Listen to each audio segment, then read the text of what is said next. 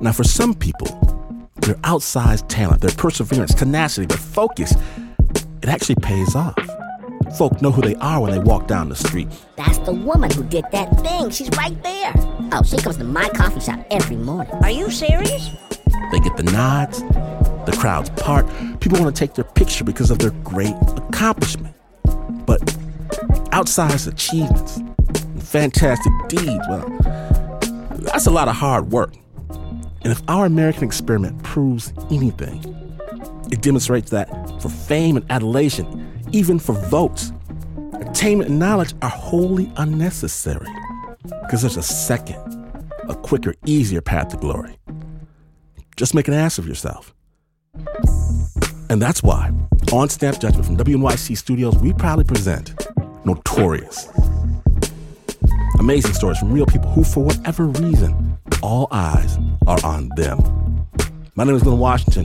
Would you please tell Kim Kardashian to stop calling me? Because you're listening. To Snap Judgment.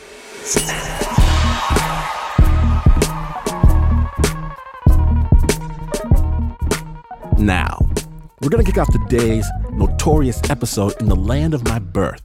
You see, Phil Locke, he's a pull yourself up from the bootstraps kind of guy from Flint, Michigan. And this is a story about how he went from scrappy to styling in the way that only Phil can.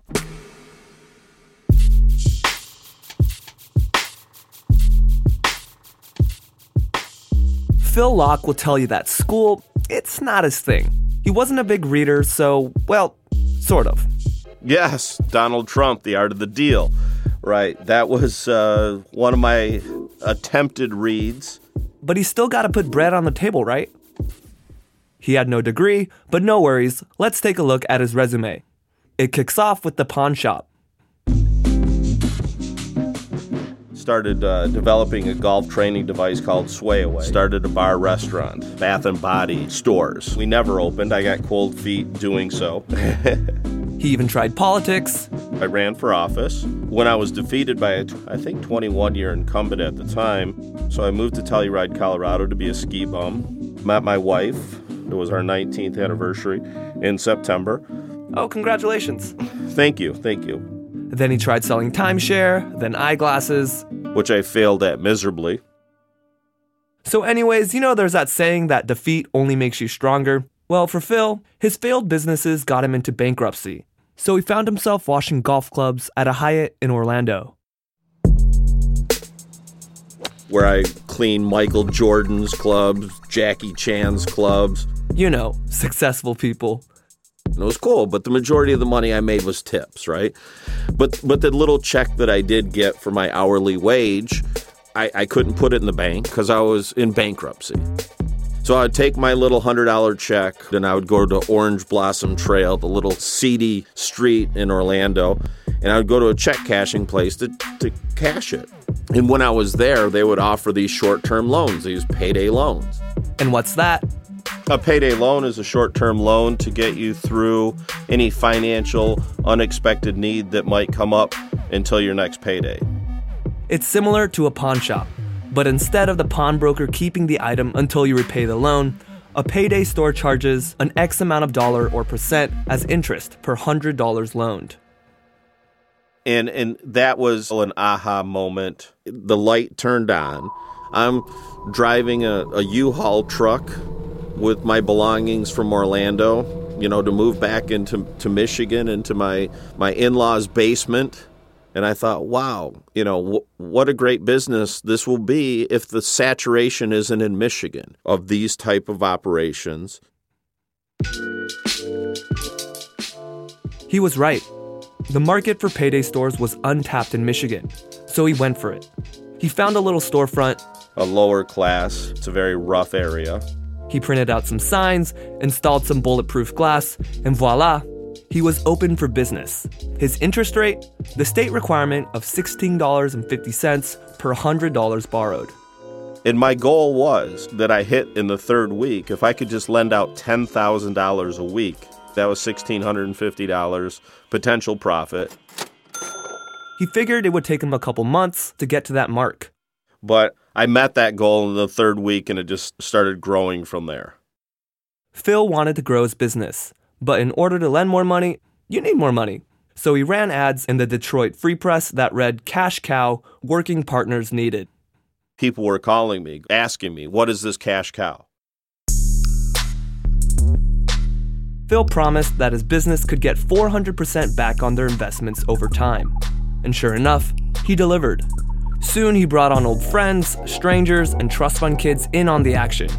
Within a year, his store was lending out $100,000 a week and generating roughly $50,000 a month in fees. My reaction was, woohoo! You know, it was almost like winning the lottery. You know, I've been searching for the past 10 years for a successful business, whatever it may be. I, you know, I'm onto something.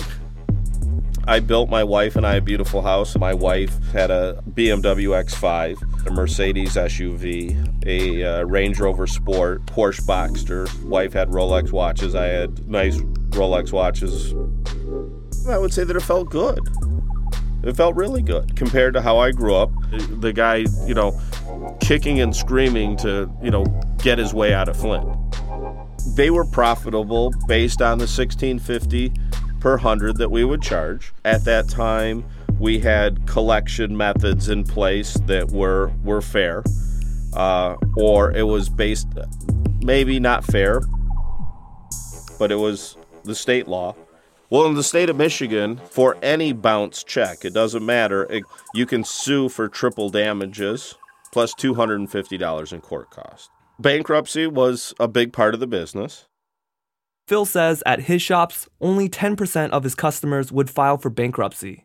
But for the rest of his clients, Phil was offering a service that he believed people genuinely needed, like a quick loan for an unexpected family medical cost.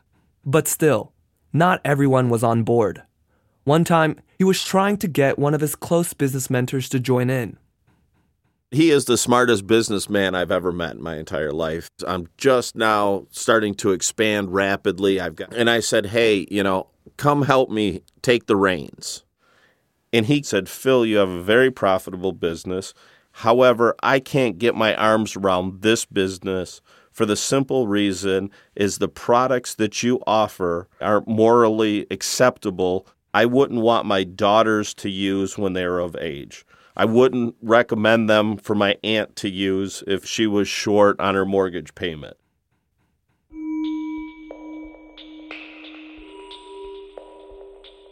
Phil's mentor said that the interest rates, while they were average across the country, it was not something he could stomach because it took advantage of the poor who were stuck in this vicious cycle of debt. With high interest rates and short repayment periods of usually two weeks, some consumers find themselves unable to repay the loan in time. So they take out another loan to pay for the first one. Repeat. I mean, there is this thing of a cycle of debt, but my response was I just don't think they get it. I don't think they understand the business model because everybody takes advantage of the poor. And at the time, were you proud of your business? Yeah, absolutely. I could say I was proud of my work. I mean, I took nothing. I came from bankruptcy and I built a chain from zero to over 40 payday loan stores within five years. At the peak, I was making seven figures. Phil even became the president of the Michigan Financial Service Centers Association, basically the leading advocate for the industry in his state.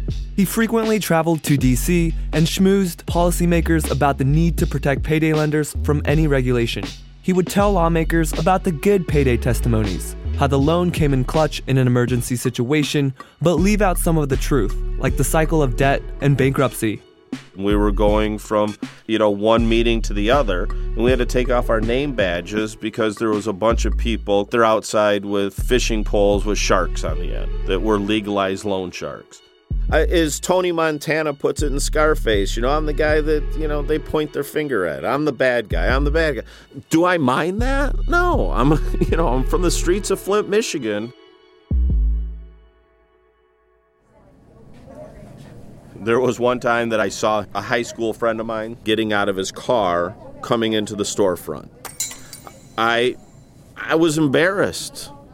So I turned around, jumped back behind the bulletproof glass, I shut the door, and hid in the corner until the transaction was done.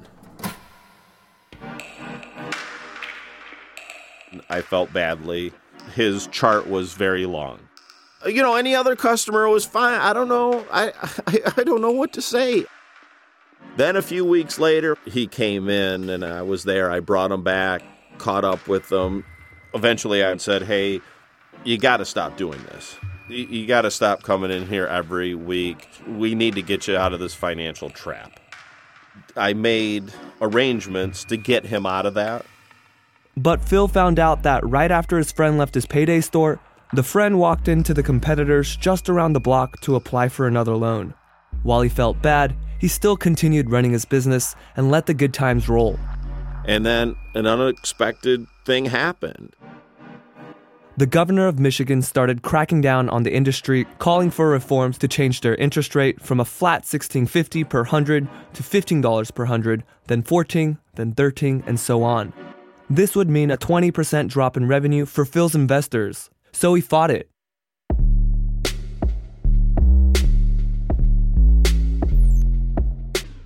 I tried. I tried really hard. I donated a lot of money. I bought new clothes.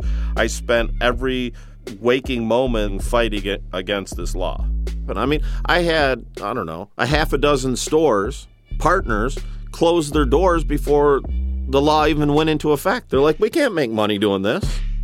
But as hard as he tried, he claims that the governor cut a deal with Phil's biggest competitor, the national payday chain, and ultimately the bill passed under his watch. Of my partners, they started having these confidential meetings to get together to sue me because I didn't protect them enough. Well, and a lot of these people I went to high school with and would go on spring break with when I was growing up. And a lot of them were friends of mine for 15 years. I became very depressed.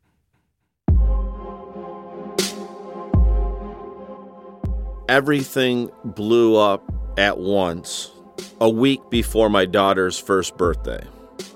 My philosophy was my daughter growing up has all the material things that she ever wanted.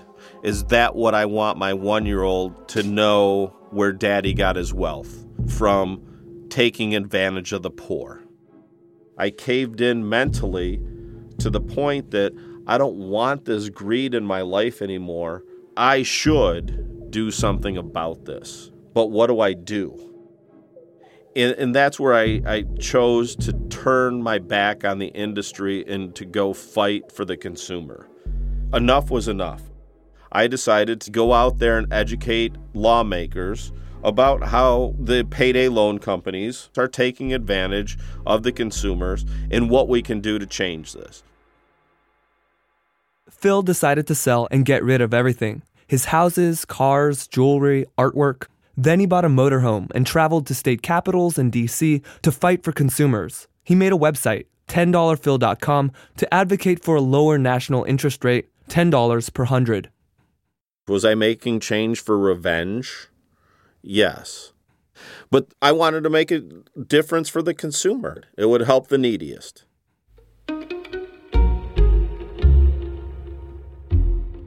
You know, my wife, she supported me as she always has. And a couple people said, "Hey, Phil, you're you're messing with billionaires. You know, it's, it's not going to be successful." You, you probably couldn't have told me that. I was very optimistic that I could make a difference. I woke up each day uh, with my kids. I would go for a walk, and then I would reach out to these people.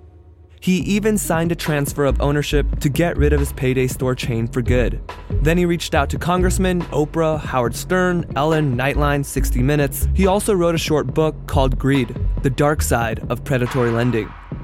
But wow, nobody wanted to hear about this subject. Just no answer. It wasn't even a nope in my experience, all these do gooder organizations, all these congressmen that reach out and speak about this industry, nobody really cares. That nobody truly cares about the poor. If they really wanted an insider for these industries, that they would have at least reached out and spoken with me. It's like, you know, so if nobody cares, then why should I? And and I can't make a difference. I failed. It cost me a lot of money. It cost me grief with my family, and I failed. So today, Phil is back at square one. Oh, I'm back home doing what I did before uh, subprime lending, predatory lending. You know, during the time when Phil was crusading against the dark side of the payday industry, well, he still legally owned his payday stores.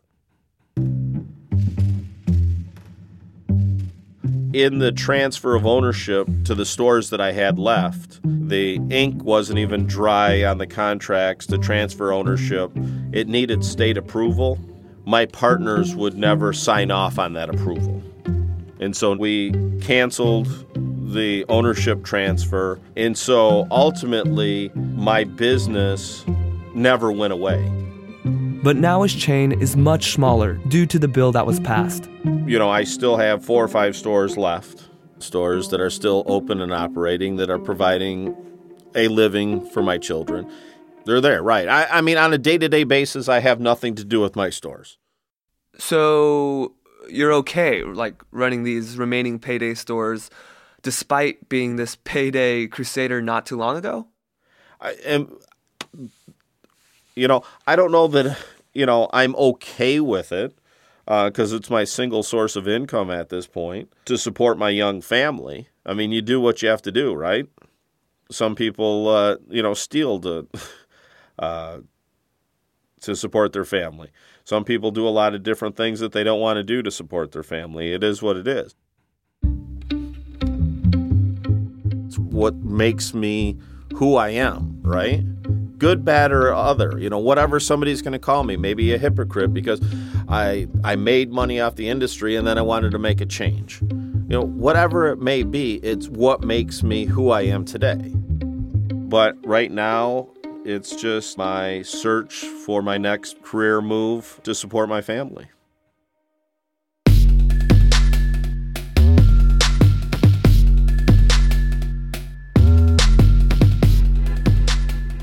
Thank you, Phil Locke, for sharing your story with the Snap. Now, Phil says he's working on some new programs that will revolutionize the payday industry. Stay tuned for that. And a big shout out as well to writer Gary Rivlin for first bringing us this story. We'll have a link to Gary's article at snapjudgment.org. The original score was done by Leon Morimoto, and that story was produced by Davey Kim. Now, when Snap Judgment returns, what if you have the most unfortunate name of all time? Find out in just a moment when the notorious episode continues. Stay tuned.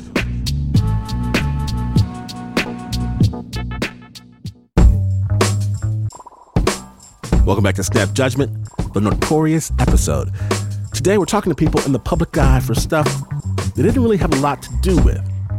Now, one of our producers here at Snap, Joe Rosenberg, I've been on his case for years, for years, to share one of his own personal stories on the Snap. People need to know the contradictions and chaos that is Joe Rosenberg.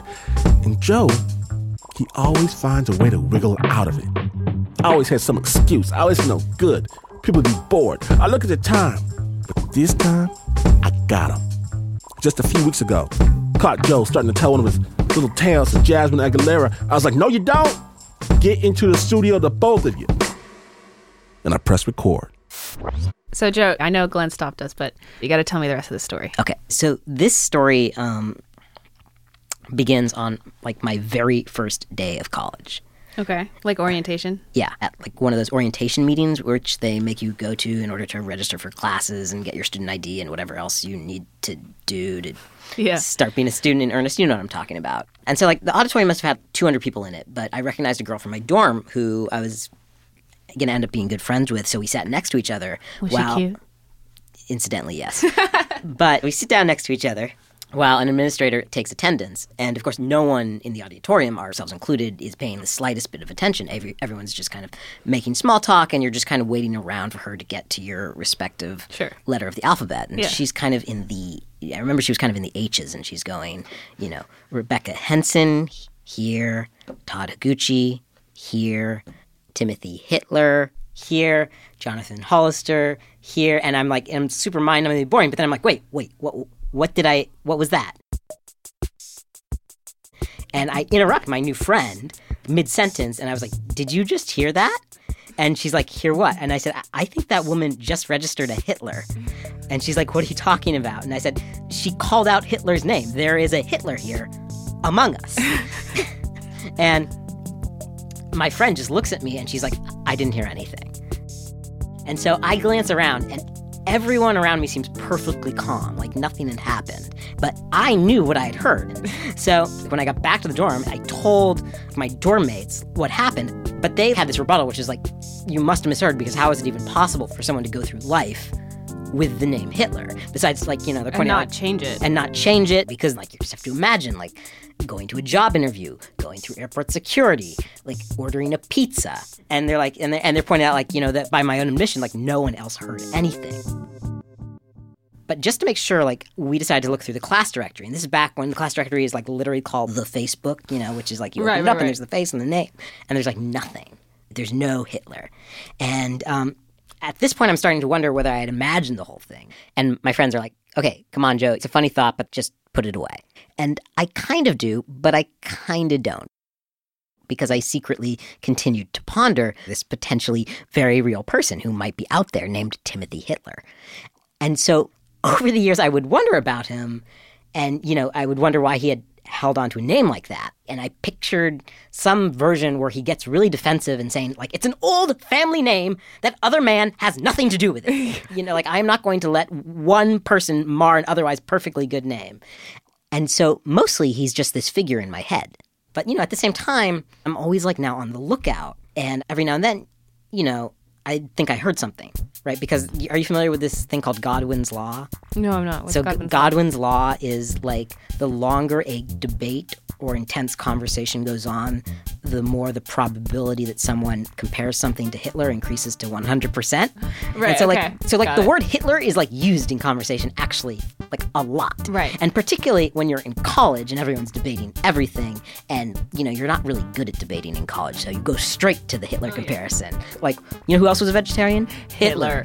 And so you're just like in the dining hall, um, in the hallways, whatever, and you're just hearing like Hitler, you know, and you're just like, wait, what? Hitler? Do you know him? You know, and they're like, what? No. What do you mean? What do you mean? I do I know Hitler? And they're like, no, sorry, never mind. I forget. I Oh my god. forget I mentioned anything. A- and so eventually, I, I come to the conclusion, along with everyone else, that there is no Hitler who goes to my school, and it was just a silly freshman fantasy. Until the end of my senior year, four years later, I go to the student clinic with the flu. And as I was sitting there in the waiting room, like kind of like half dead to the world, like conked out on cough suppressants, I heard something over the PA system. The PA system comes on, and I just hear, Hitler, Timothy P. Hitler, Timothy P. Please report to radiology. Again, Hitler, please report to radiology. At which point, like my my flu just like disappears, and I just like bolt upright in my chair, and I'm like, "It's Hitler!" right? It- like he's here, right? And I'm like looking around the waiting room for some like sign of commotion, but it was kind of like I'm back in this recurring dream because like everyone's calm. and I'm just like, "What is wrong with these people? Like, where is Hitler?" Right? And then I remembered, I was like, radiology. They said radio. He had to report to radiology, right? And so like I kind of like dashed out into the hall and like I asked a group of nurses like where radiology was, but they're not quite sure. They're like, it's in a different wing. It's far away, and I'm like. I don't care. I'm like gonna go find it, right? And, I, I, and I'm and I'm starting to like walk down these halls, like looking for radiology, and I can't find radiology, and I'm just getting completely turned around. And at this point, my flu is like ebbing back in and i'm just getting like the, the adrenaline high is just Right. like is wearing off and um suddenly i remember like how sick i was so i just kind of walked back into the clinic and i went in to see the doctor and you know in the midst of kind of the checkup you know with her like listening to my chest and asking me to cough i said you know a few minutes ago someone just paged hitler and she just looked at me and she said, I didn't hear anything. So wait, that can't be that can't be the only that so so you didn't find him? What happened after that? After that was a kind of really demoralizing experience. I kind of thought, oh, I, I had no hope of ever finding this guy, and I put it out of my mind. Uh, my But there, there there has to be there has to be other Hitlers Oh, like other other people whose names, other a family name is Hitler, and Yeah. it just wasn't changed. Yeah. I mean, how many like Hitler when Hitler was Hitler must have not only been the only Hitler. There must be others. Okay, well, this is this is a good this is this is a good thought. I I, I will I will look at these other Hitlers and get back to you. There we go. Okay, so Jasmine, Yeah. good news. Uh, this was not hard. Oh, um, can you guys hear me? Yeah. Yes. Did you get a Hitler? I got two Hitlers. I'm Leanne Hitler Meads. My name's Susanna Hitler Brown. So Hitler's their maiden name? Uh, yeah, that's their maiden name, and they're actually two out of four sisters. I'm the oldest. And then we have Belinda, Susanna, and then our little bonus sister, Jennifer Hitler. Not even a bonus brother. It was sisters all down the line. Nope, never got the brother. Maybe that's a good thing. People want to avoid pronouncing it. Well, that's true. they want to pronounce it every other way. Hitler, or um, uh, that's the first one that comes to Hitter. mind. Hitter. Yeah. And they're just kind of, um, uh, hit, hit uh, how, how do you pronounce this? they're they're afraid of offending us by pronouncing it Yeah. the right way. Yeah. Yeah, that's true. Hitler. So wait a minute. Are they related to the actual Hitler? Uh, no, they're not. But they do come, they say, from a long, proud line of Hitlers. when three Hitler brothers boarded uh, the ship Peggy and ended up in Maryland in 1760. Whoa. Yeah. Whoa, the ship Peggy? Yeah, We've actually got the manifest, a copy of the manifest, but it doesn't say what port they got on. but they know that their ancestor is one of those three brothers. And his son falsified his birth certificate so he could fight in the Revolutionary War in 1776.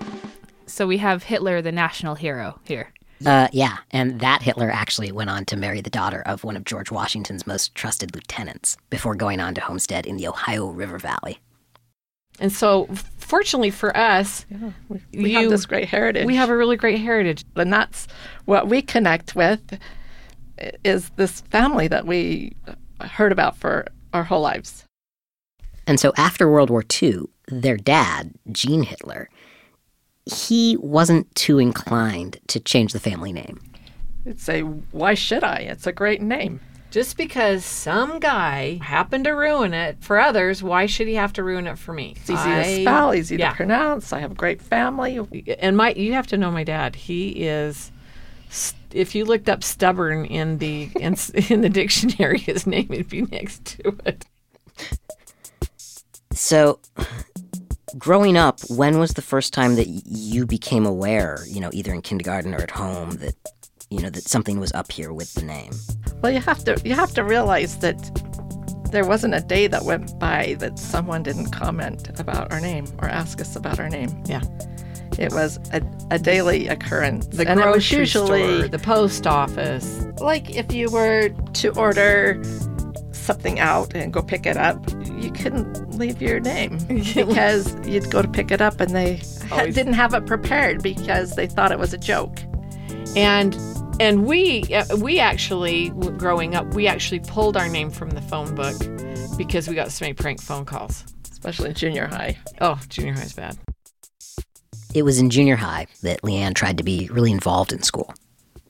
and i decided when i was in eighth grade that i would run for a ninth grade student body office and somehow i thought the person that i had become would would overshadow the the name. So I, you know, had my campaign and I made my little posters and put them up in the halls and it was within short order that they all had swastikas on them or oh. they would have, you know, a, a, a, a- a smiley face kind of, you know, character with a mustache on it or something. And so, you know, I just trudged forward and it got to the last assembly. And so I got up and in the middle of giving my speech, a bunch of the kids in the back of the auditorium started doing Sieg Heil Hitler and don't vote her in, she'll throw you in the gas chambers. And then they goose stepped forward in the aisle. And finally, one of the administration just kind of ushered me off the stage. And, and that, that was probably the hardest one. Yeah. Were, were, were any of your sisters close enough to you in age that they were in the audience? No, I was paving the way, you know, as a little junior high student there, and and you know, it was hard. That was hard. My dad always called her the e- experimental model. From that experience, what did your parents say about it? Were they equipped to, to tell you how to handle it or to, to reassure you? And You I'm curious, know, did you like I, I was little puddle. I was little puddle, and mom just said, you know, we had the name long before Adolf had to ruin it, and so for us, it's a, it's our name. It's who we are. So you just have to be able to somehow or other. You've got to be able to sort this out and separate it from you versus him. I hmm. Jasmine, you don't approve of this plan? this is hard. I'm like torn between completely agreeing with their parents and being like, you're your own person and this is our family name. And then also just the pragmatic side of me is like, yeah, but you're putting your kids through this unnecessarily rough. Yeah. Dang. And I, I did ask them about that. And they said that they were never really angry at their parents for keeping the name. And in part, that's because one of the things their parents were trying to teach them, and, and one of the things they were actually getting really good at, even before this event at the school assembly, was learning to just make a joke of it, you know, kind of turn into the skid. Like if you got a prank phone call, and- I mean, this happened every so often. Oh yeah. They'd say, I want to talk to Adolf. And we'd say, yeah, just a minute, hang on. And then the phone would the phone would go dead. yeah, they'd they'd hang hang up. I remember walking down the hall and a bunch of kids would give me the Sieg Heil, two or three that'd stand there like at attention, and I'd say something like, you know, at ease. And our dad tended to, you I know, think he just got a kick out of it. yeah, Right. He did have an occasion where someone asked him why he didn't change his name. And he said that he had, that his family's name was originally Mussolini. And they changed it to Hitler and picked another winner. That's right. That's a dad joke right there if I ever heard one. I know you could. Yeah, it is such a dad joke. But I got to tell you, I think uh, out of all these jokes and techniques that they used to kind of dis- diffuse the situation, the ultimate masterstroke was Leanne's nickname. My nickname in high school for a really long time was just Hitler. I, I never went by Leanne, very seldom, unless it was a teacher that called me Leanne. Everybody called me Hitler. And they go, "Oh, Hitler, how you doing?" You know, and it and it and it wasn't offensive. It wasn't offensive, and so Even your friends. even oh yeah, my very closest friends call me Hitler all the time. And, I- and I can't stress enough how throughout the interview how genuinely comfortable they were by this point with the name. And in fact, when Sue got married and had the chance to just get rid of the Hitler name entirely, I still chose not to because I ended up keeping my Hitler name as a middle name. Same. I and did the so same on thing. my driver's license, it's spelled out. It's not even an initial, it's written out. So even though it's a name that most people, you know, kind of recoil when they hear it, for me, it's it's just who I am. so now that they've decided to keep the name, they have a different problem. really the the family name has really died out as far as our particular A lot of- line lot of has. girls. A lot of girls were born in the family Leanne says that if you looked in the New York City phone book prior to World War II, there used to be hundreds of listings for Hitlers. But you look today, there isn't one. Mm, so every all those other people either changed their names or didn't have children. Yeah. And uh, Leanne and Sue's family is just one of the very few that managed to thread the needle. There's some still in Ohio. Yeah, we know that there's some up in the Indiana area, but we've not been able to connect with them. Just a handful of us. There's just a handful. Yeah. So when I got married and we started having children, I just said, you know, how do you feel about us inserting that as a middle name for any of our children? And he, and he really did not want to do that. He said, My husband didn't either. yeah. Let me push back on that and ask, like, why give your children that battle to fight? And that that was my husband's exact mine also. argument. And I understand that. I said, but that, that means our name will be gone lost because we're the the, the family daughters, will... only daughters. And my husband, he says, "Well, that's probably a good thing." And I was a little offended. yeah, me too. Uh, it made me feel a little bit bad that like we didn't get to to pass that on to any of our kids.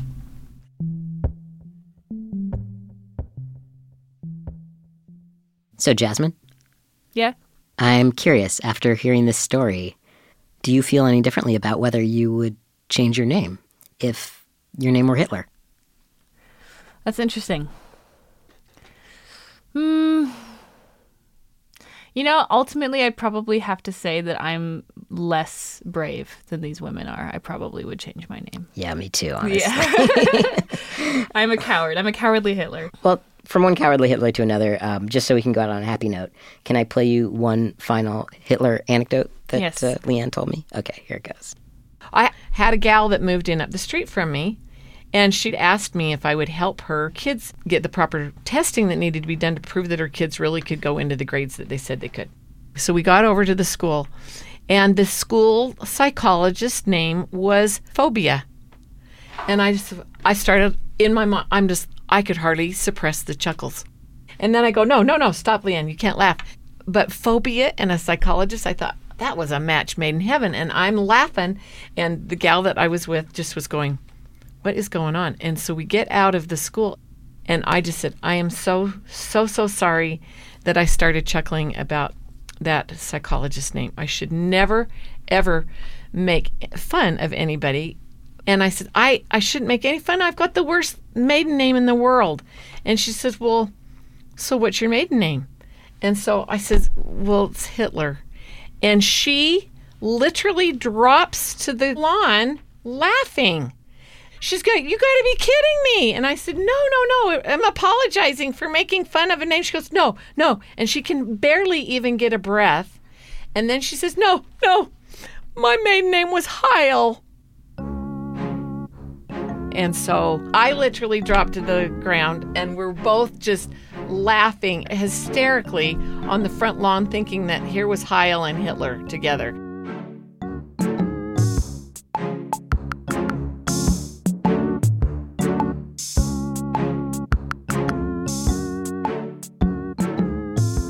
Big thanks to Joe, to Leanne and to Sue for sharing their stories with the Snap. And if you're wondering about the elusive Timothy Hitler, Joe did eventually manage to track him down. He declined an interview, citing privacy concerns, so we've changed the first half of his name as a precaution.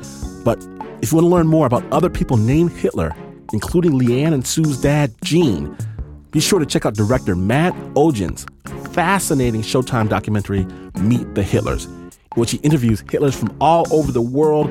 MattOgens.com will have all the necessary links at snapjudgment.org.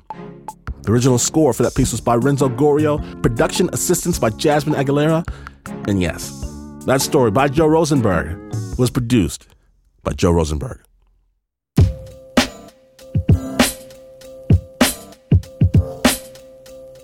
In a moment, they were just going to go for a drive. That's all. Just a drive. When the notorious episode continues, stay tuned. From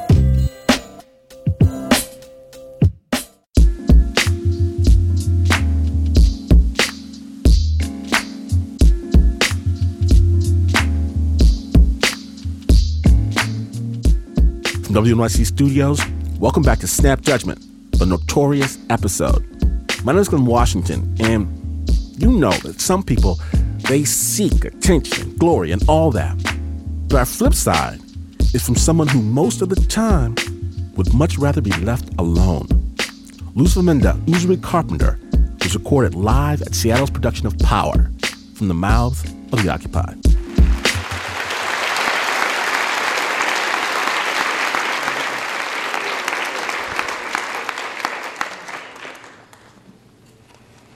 It was the beginning of summer 2015, a few months ago. I got a call from my former roommate, Nikala Ayele. What are you doing, sis? I said nothing, even though I was doing something. Because this question usually preceded her, me picking her up and us going on some adventure. Our long car rides were like, let's catch up on our dream times, reminding each other why we mattered. As we traveled from home to work and work to home, she would nag me about taking care of myself, and I would nag her about treating herself better. On that night, it was the usual teasing and laughing and sage advice, along with unconditional love without judgment, letting it all hang out, just being ourselves. There was a lot of side eyes and eye rollings and mm-hmm, what are you doing now? She would tease me about my hoopty car, and I would tease her about all the stuff she had in the back seat of my car. we talked about Netflix and random shows, family, dating, relationships, and work struggles. On that night, we were on I 5 heading north. We pulled off the Everett exit because we wanted to get something to eat before I dropped her off at her uncle's house. I took a few wrong turns and became frustrated. I saw this large truck go over this meridian, so I decided to follow the truck. I got stuck on this meridian, and my car was kind of like a seesaw. And about a foot of my car, of my rear, was in traffic. At first, we laughed. My car, and Nakala, and me, we always seemed to get into one adventure or another, or trouble. So I called AAA, and they said that I needed to call 911 for a faster response and that the cop car could block oncoming traffic because we were actually in danger. As we sat there undecided about calling the cops, a black man ran across traffic and said, He almost hit us. We need to get out of the car. It's really dangerous. He went to his car, he got a reflector, and he put it on the rear of my car to warn oncoming traffic. His name was Lejean. We called 911 and gave them detailed information about what happened the drivers around us were frustrated. They didn't stop. Nikala, always the more positive of us, stated, I was, I'm not to worry about these angry white people. I'm just to worry about Lejean because black people always have black people's back. We saw an Everett Police Department car approach with lights flashing. I felt relief. I was like, yes, my car is going to be safe. And Nikala remembered feeling safe because of this female police officer and usually interactions with male police officers went worse. What happened here? Whose car is this? What's going on? She started firing rapid fire questions. She did not ask us if we were okay. She did not ask us if we were safe. We both tried to explain. At some point, I was like, this cop. I'm tired of explaining. Nicola, she kept going, the more calmer of us, trying to explain. Then I heard, Get your hands out of your pockets. Me and Lejean looked at her, and I remember her hand going to her jacket, and you could see her gun on her right hip, and it remained there. Me and Lejean, we put our hands up. But Nikala, she kept putting her hands out, still trying to remain calm.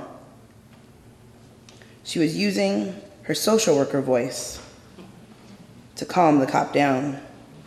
She was playing the caretaker role taking care of me, this light skinned woman, as well as Lejean as a black man. What were you all doing here? What happened? The cop said. Nikala said, Are you ready for me to speak? I remember her chin lifting with quiet dignity, and I remember the cop getting angrier. But this is common to do. You don't ask people to listen if they're not willing to listen. It's the basics of anger management and de escalation skills. She was waiting to see if this cop would listen. The cop's response was instant and angry. I'm not here for your attitude. Tell me how this happened. And Nikala said again, Are you ready for me to speak? The cop looked angrier and more frantic. I remember numbing out and being silent. All I could see were her eyes and her right hand on her gun. She was panicking. She was escalating. And she said, Are you ready to drop your attitude? She said. That's when Nikala didn't move anymore. It was a standoff. The cop's eyes were wild, and her hand was on her gun. All our hands were in the air. She didn't believe us. How do we explain and not move? All expression and life died. There was no sound, there was no background noise. We did not breathe. My neck was stiff from trying to keep my hands in the air. I thought I was going to die. I thought we were going to die. This cop had all the power, and we were trying to keep her calm. I started praying and asking my ancestors to come, and my hands went higher. Usually I do this to pray and ask for God to come. I tilted my head back to the sky and I said, Dear God, please give me the words. Please, dear God, help. I actually started praying for the cop. I said, God, please see us as not dangerous. Please see us as human. Calm her down. Tell me the words to say. And then I heard a voice in my head, and it said, Be small, be small. And I said, We called you. I blurted, We need you. We called 911. We need you. We called you. And there's something that snapped in her eyes. And she says, Oh, I can help you. You know, you can't blame me with everything happening these days. I just want to get home to my kids. I was shocked because this was in reference to black people being shot by police, but she was scared of us. She felt threatened by us. We who were helpless, we who had called for help, we had no guns. I did not cry. Nicola did not cry. We held it all in. The cop became chatty and friendly. She helped us off the meridian. Lejean waved his hands in front of her face. He said, Hey, I was cold. I just want you to know that I was cold. That's why my hands were in my pockets. It was almost to reassure her. Nicola still didn't move, didn't speak. I swear I did not hear her breathe for about 10 minutes. She was frozen. Finally, we got into our car, we held hands, and the cops watched us slowly drive away. As we were further down the road, Nicola began to cry silent tears, and I also began to cry. There was no sound, just water falling. I finally pulled into her uncle's complex, and we sat there in the parking lot, crying and holding hands and holding each other.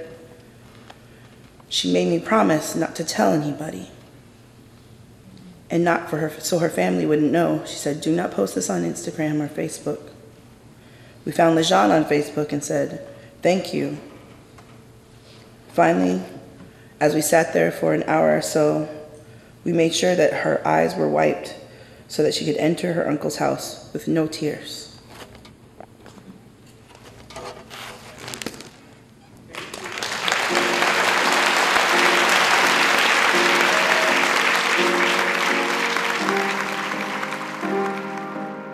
Big love to Luzaminda Uzuri Carpenter for your story. It came to us from production of Power from the mouths of the occupied in Seattle, directed by Patrisse Cullors and C. Davida Ingram. Thank you.